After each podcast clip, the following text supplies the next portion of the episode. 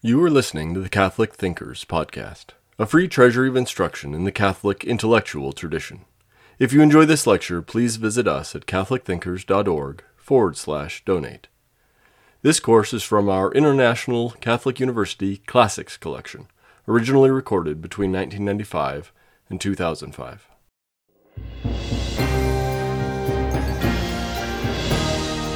Well, welcome back one more time to those of you who have survived this forced march through 20th century moral philosophy. We have, in the 11 lectures leading up to today, looked at what I think are the most important moments and the most important issues and the most important developments in academic Anglophone moral philosophy in the 20th century. We have had to leave out a lot. But we've also put a lot in, probably too much. I have suggested to you that our story has three big moments in it. That moment in the 19th century when people lost confidence in the possibility of large scale normative theory, partly under the uh, influence of Sidgwick's crisis in developing utilitarianism, the Nietzschean critique not only of rationalist moral philosophy but of bourgeois European life. That's the first moment. That catapults moral philosophy into a retreat into a kind of tool sharpening exercise, which takes up much of the first two thirds of this century, the kind of pursuit of the issues, as I've called them, of classical metaethics.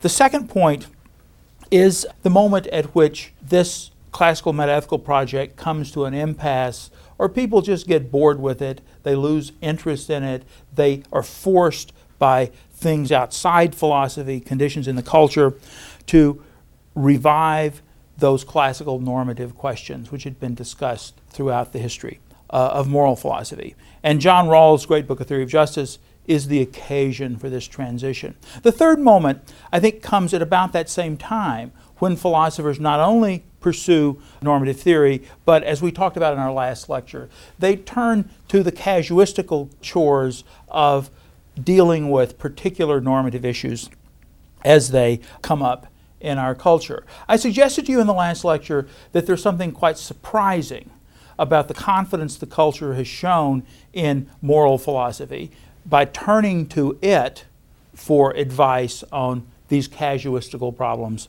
of liberal democracy. In fact, although I don't have time to develop these ideas here, I think what moral philosophy has become in our culture is a kind of surrogate for a more traditional religious point of view that informs our deepest reflections about who we are, where we're going, how we ought to live our lives. But I will return to these questions about secularization and their impact on moral philosophy at the end of this lecture. But let me just say for now, I think that moral philosophers have become something like secular priests in contemporary culture, and it's still an open question how successful they're going to be as in their priestly capacity.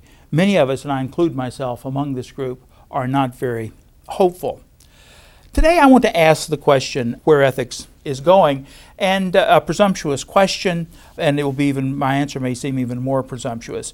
I want to talk a little bit more about where we are right now and where I think academic moral philosophy might be headed in at least the opening years of the new century. It seems to me if we look at contemporary ethical theory as it's practiced in the better universities in Northern Europe and the United States, where this kind of academic study, for the most part, goes on, there are three options.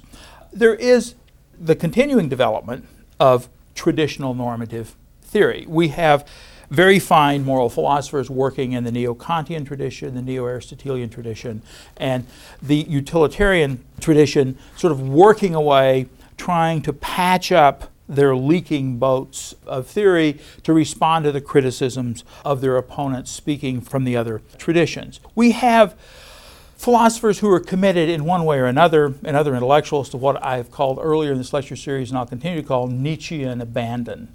The thought that committed to simply giving up on the whole enterprise of reflective activity with regard to the conclusions about the point and shape of human life. There are various versions of this sort of Nietzschean abandon, as I call it, and what we increasingly call our postmodern uh, period, but they all involve giving up on reflection as the central feature of human life, and they all involve, in some sense, a sort of turn to self creation, sort of invention, creativity, sort of exploring new worlds without the constraint of the kind of classical theoretical limits to what we think human, what shape human life could take. Finally, I distinguish from this what I call optimistic light mindedness, the view that I associate with Richard Rorty and his ilk, maybe uh, Bernard Williams, although Bernard Williams is not so optimistic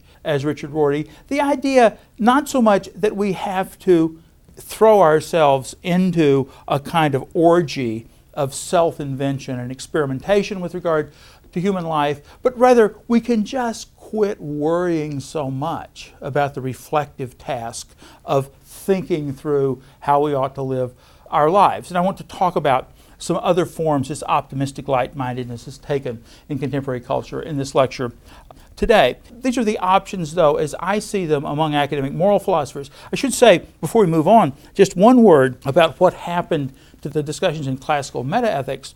I wouldn't want to give the impression that there was a February day in 1969 or 1970 when classical metaethics stopped and normative theory started up. Those questions and those investigations still go on. They've been transformed in various ways.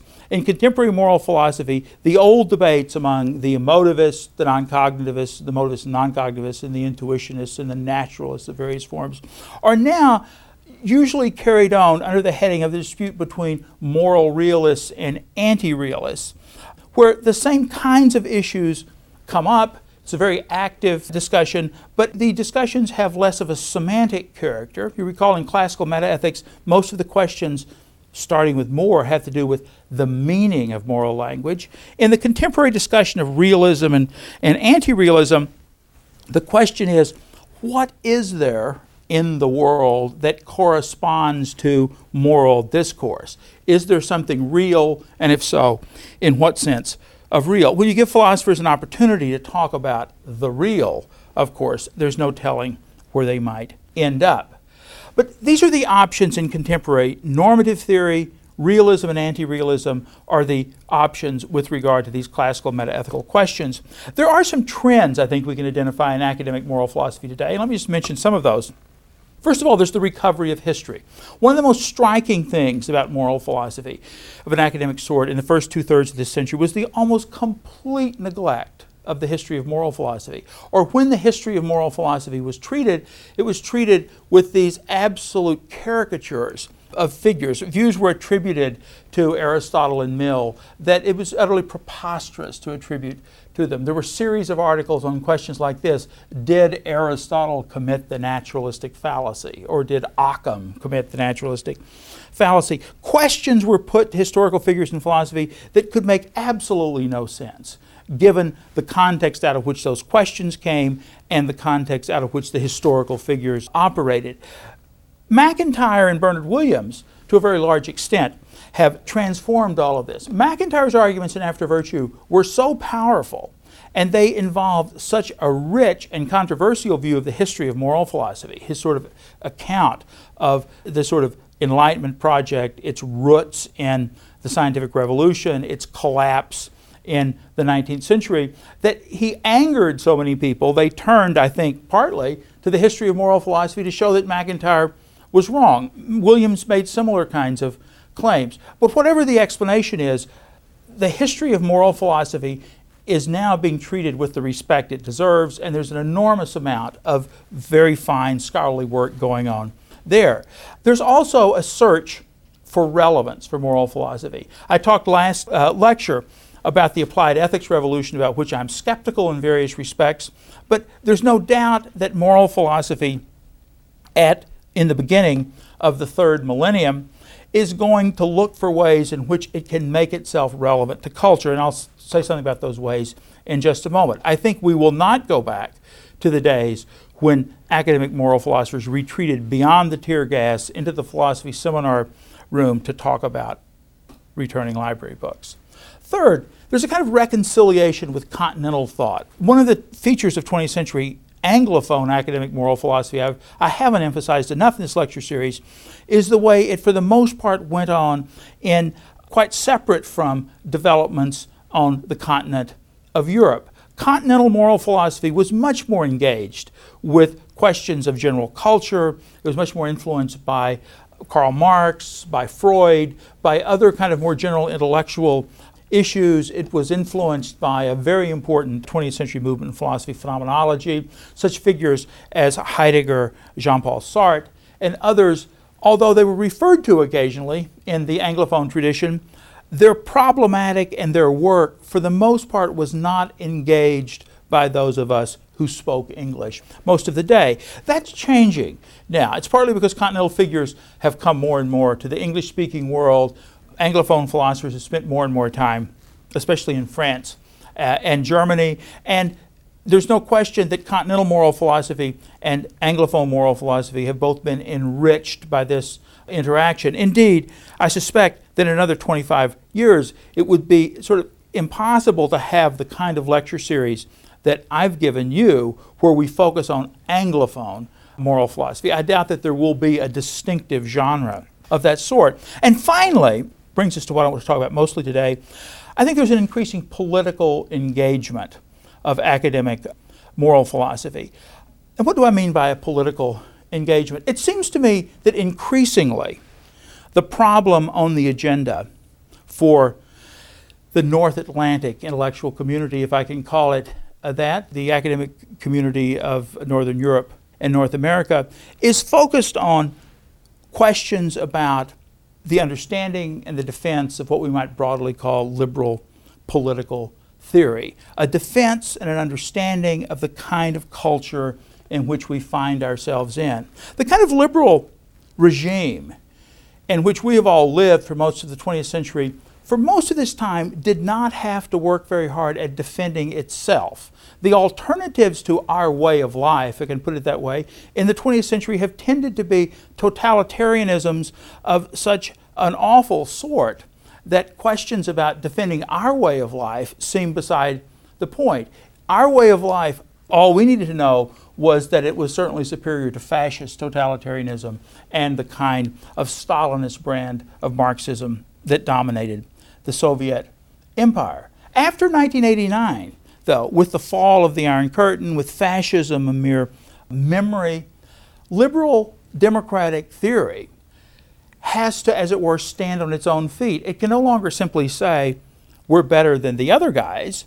The way of life, and I use that in the most general sense of that term, which we all inhabit, which we take to be, most of us, superior to any other way of life, socially, politically, and morally in the history of the race, now needs a positive defense. And I think that academic moral philosophy is more and more going to be involved in supplying this kind of defense. And the debates, which can take on an academic character about the merits of broadly Kantian, broadly utilitarian, broadly Aristotelian ways of approaching moral philosophy, get, I think, a much deeper interest when they're seen in the context of this debate about, if we can call it that, liberalism. Of course, again, I don't mean by liberalism something like the soft left wing of the Democratic Party, what liberalism has come to mean in some circles in contemporary American political life. I mean by liberalism that great political theory which has its origins for the most part in the 17th century, which triumphs in the American Revolution, which focuses on equality and liberty and representative government, which is celebrated and defended, perhaps above all, in John Rawls' theory of justice. I want to suggest that understanding the trends in academic moral philosophy today involves understanding what it's going to be like in the next few decades to carry on this conversation about the defense of our way of life. And I think there are three threats right now to liberal democratic culture which dominate the thinking of moral philosophers even when they're not on the first pages of their books. And I'm going to call these, I'm going to talk about each of them briefly, the threat of individualism, the threat of shallowness, and the threat of secularization. I'll talk about each of these briefly and then conclude with some parting words. What do I mean by individualism, and why should I think of it as a threat? Isn't, after all, individualism why, as we might say, beating our breasts in a patriotic mood, isn't that why we came here in the first place? To live our own lives as individuals, to be outside the oppressive forces of class systems or organized political power. There might be a lot to that. What I mean by individualism is what, to use a sort of current term, what we have noticed in our culture that we might call the loss of social capital. Tocqueville, the great French aristocrat and intellectual who toured this country in the early decades of the 19th century and in Democracy in America wrote, many people think, the most penetrating discussion of American democracy and our hopes and our prospects ever written, was absolutely overwhelmed by what he called the private associations of America. The way we hang together, the way we have lots and lots of little communities in which we learn to be good Democrats. We learn to participate with one another. Tocqueville says famously Americans of all ages, all stations in life, and all types of dispositions are forever forming associations. There are not only commercial and industrial associations in which all take part, but others of a thousand different types religious, moral, serious, futile, very general, and very limited, immensely large and very minute. Nothing, in my view, deserves more attention than the intellectual and moral associations in America. This social capital, which Tocqueville celebrated, has recently, it's been suggested, is being diminished or is under attack. And I want to call your attention just briefly to some of the work of a social theorist named Robert Putnam, whose work appears in first what was first a famous article, Bowling Alone, and later became a book. Putnam's research is focused on the question of how this Tocquevillian point that private associations, people's tendency to join the 4 H, the PTA, to be on committees at their church, provide the kind of laboratory experience for them to become good democratic citizens. Early in his time, Putnam did some research in Italy where he suggested that in northern Italy, where there are a lot of these private associations, democratic tendencies are much stronger than in southern Italy, where people tend to be much more individualistic. Not many Rotarians in southern Italy. Putnam has established that in this country, we increasingly are withdrawing from those kinds of private associations into individual lives in homes, in front of the TV set. We're serving on fewer committees. Fewer people are going to the Rotary Club for the Wednesday luncheon. Fewer people are joining the PTA club. And he calls this our loss of social capital. This title, Bowling Alone, comes from his discovery that even with regard to bowling, Americans more and more attend to eschew bowling leagues. As he famously says, the most whimsical yet discomfiting bits of evidence of social disengagement in contemporary America that I've discovered is this more Americans are bowling today than ever before, but bowling in organized leagues has plummeted in the last decade or so. So people are bowling alone. They're also not going to the PTA meetings. They are withdrawing into a kind of individual life. MacIntyre thinks that the only the school for virtue is the school of community life and human practices. This kind of individualism should worry all of us, Rawls and MacIntyre. The second kind of problem is what I call shallowness. And let me be very brief with this. If individualism is the loss of social capital, our retreat into individual lives, shallowness is the loss of the sense of the good life. As we saw, Rawls is committed, as are many good liberals, to the priority of the right to the good. We can agree politically on certain kinds of principles to govern our actions, but we have to do this while being completely neutral with regard to questions about what kind of life is a good one. Francis Fukuyama, another contemporary social commentator, in another article that got everybody's attention, published in 1989, right at the end of the Cold War, this article is entitled The End of History. And Fukuyama suggests that with the collapse of the Soviet Empire, perhaps we have reached the end of historical development. There is going to be no more change in history if history has been driven by conflicts between oppressors and the oppressed, tensions over sort of political systems and the exertion of power with the triumph, as he saw it in 1989. He disagrees with his own views now, with the triumph of kind of liberalism in political theory, representational government,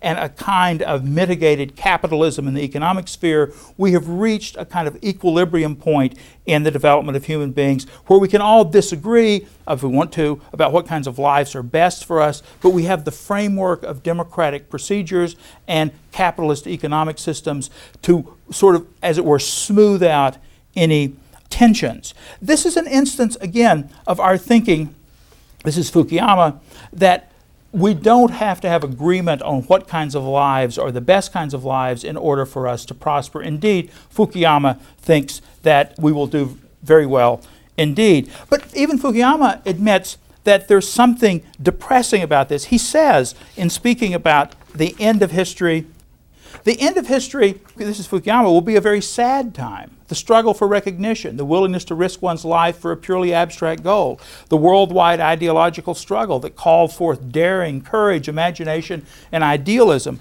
will be replaced by economic calculation, the endless solving of technical problems, environmental concerns, and the satisfaction of sophisticated consumerism, consumer demands. In the post historical period, there will be neither art nor philosophy, just the perpetual caretaking of the museum of human history. We'll all be manufacturing goods to satisfy the desires of one another. A very depressing thought. The mystery passage, which I think reflects this, is a famous passage from the Casey abortion decision in 1994, in which the Supreme Court, our highest court, said this about what liberty commits us to. At the heart of liberty is the right to define one's own concept of existence, of meaning, of the universe, and of the mystery of human life. The suggestion, and if this isn't shallowness, that what's good for us is up to us.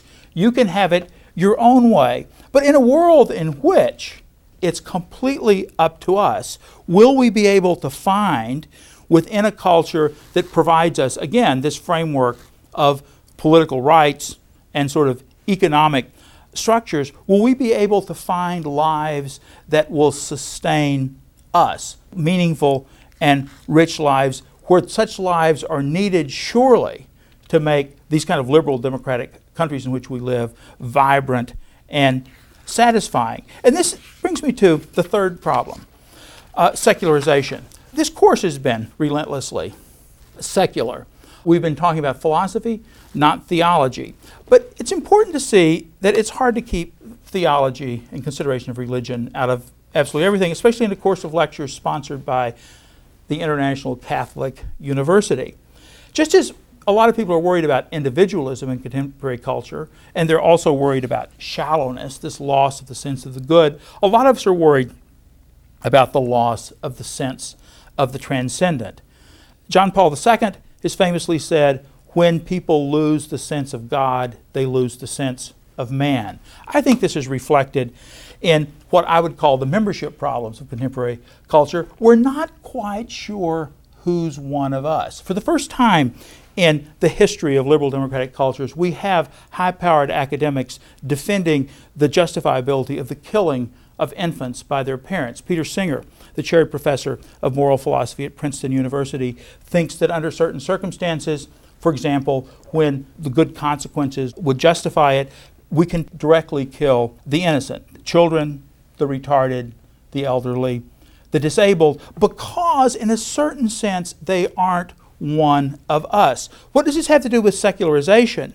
Surely the sense of who belongs to our community. And if we're going to live in a liberal democratic culture which guarantees rights and privileges to everybody, we're going to have to be able to decide who is part of everybody. Traditionally, we settle these questions by talking about those people who are creatures, who are created by God, who had a kind of dignity because of this special status. John Paul II has talked about something called the culture of death in a number of his encyclicals in recent years, which I think impinge on this problem. And let me say something about, very briefly, what his suggestion is and the dilemma we're in in contemporary culture. He suggests that the way we should understand the background for liberal cultures is that we begin with a theistic conception of human life, our life as creatures. We're created in the image of God, and we have a special and non negotiable dignity because of that. This gives us the dignity and worth of each individual. This leads in turn to democratic forms of government. It's really the teachings of Jewish and Christian religious thinkers that undergird the kind of respect for each of us that we find in democratic forms of government. Under unfortunate conditions, though, and bad philosophy, these democratic forms of government can lead to unrestricted freedom, relativism, excessive autonomy. We can legislate against life. We can pass laws that make it possible for persons to kill the innocent or at least not protect them as they should. So we get legislation against dignity, and this legislation against dignity undercuts dignity and undercuts the democratic form of government. Secularization is a threat then to liberal democratic culture because of this kind of movement. Democracy itself tends to create a kind of relativistic culture in which the very ideas of dignity which got democracy going are undermined and hence our way of life. Rorty might think that light minded optimism is enough. The Pope doesn't think so, and I agree with the Pope. I think we should ponder, as we bring this series of lectures to the close, the words of Peter Singer, the defender of infanticide at Princeton, and we're better to end a discussion on moral philosophy. Peter Singer says in a recent interview with Dan Rather on national television without consciousness, human life has dropped to a level, in fact, below that of a chimpanzee or a dog. Now, that's an approach to the membership problem with a vengeance. Without consciousness, human life can be pushed aside in favor of chimpanzees or dogs. The Pope thinks that this is connected to some very general developments in moral philosophy. Again, I'm inclined to agree. It seems important to me that we bring these lectures to a close with this concrete problem about contemporary, contemporary culture. Either moral philosophy in the future will begin to address questions like this one, will begin to address questions about how we're to defend the kind of way of life we're so proud of and rightly celebrate, or I think that way of life is in deep danger. This is where I hope moral philosophy will be going in the decades to come, and where I have some reason to think it will be going. Uh, thank you very much for your attention during these lectures. We hope you enjoyed listening to Catholic Thinkers. Please visit us at catholicthinkers.org forward slash donate to help us keep this content free.